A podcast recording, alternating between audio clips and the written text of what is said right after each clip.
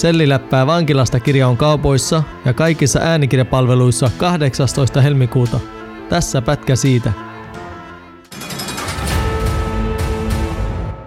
Riksun privaatti. Yleensä tapaamishuoneet ovat isoja huoneita, joissa vierekkäin istuvia vankeja erottaa tapaajista kattoon ulottuva pleksilasi. Kommunikointi tapahtuu puhelimen välityksellä. Koska väkeä oli pienessä tilassa paljon, meteli oli yleensä kauhea. Bunkerissa meidät oli eristetty muista vankilan vangeista. Meillä oli omat toiminnot ja oma ulkoilupiha, johon muut eivät päässeet samaan aikaan.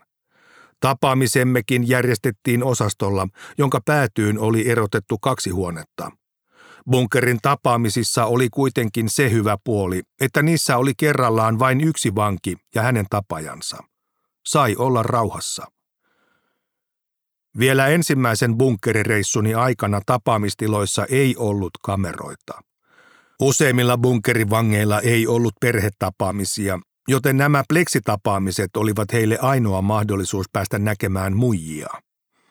Näitä pleksitapaamisia saa myös muiden kuin läheistensä kanssa. Näin ollen niissä kävi kaikenlaisia kissoja. Usein nämä muijat kävivät tapaamisissa vähissä vaatteissa, vilauttamassa kiimaisille jätkille sulojaan.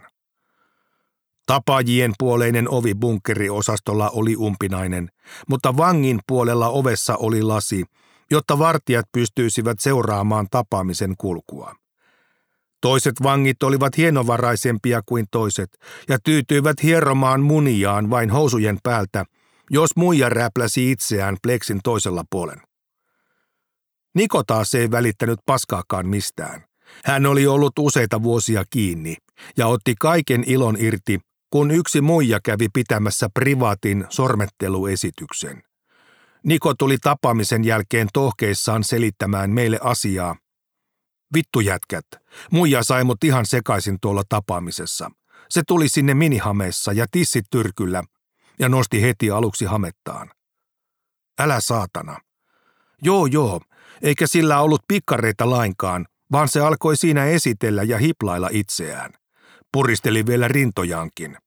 Mua alkoi panettaa ihan helvetisti, joten aloin vetää käteen.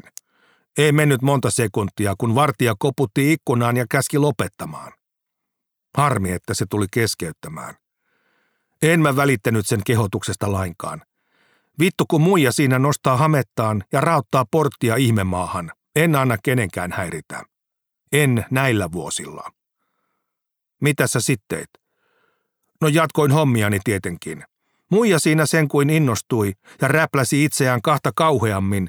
Vartija hakkasi jo oven ikkunaan, kun minä vedin muina miehinä käteen.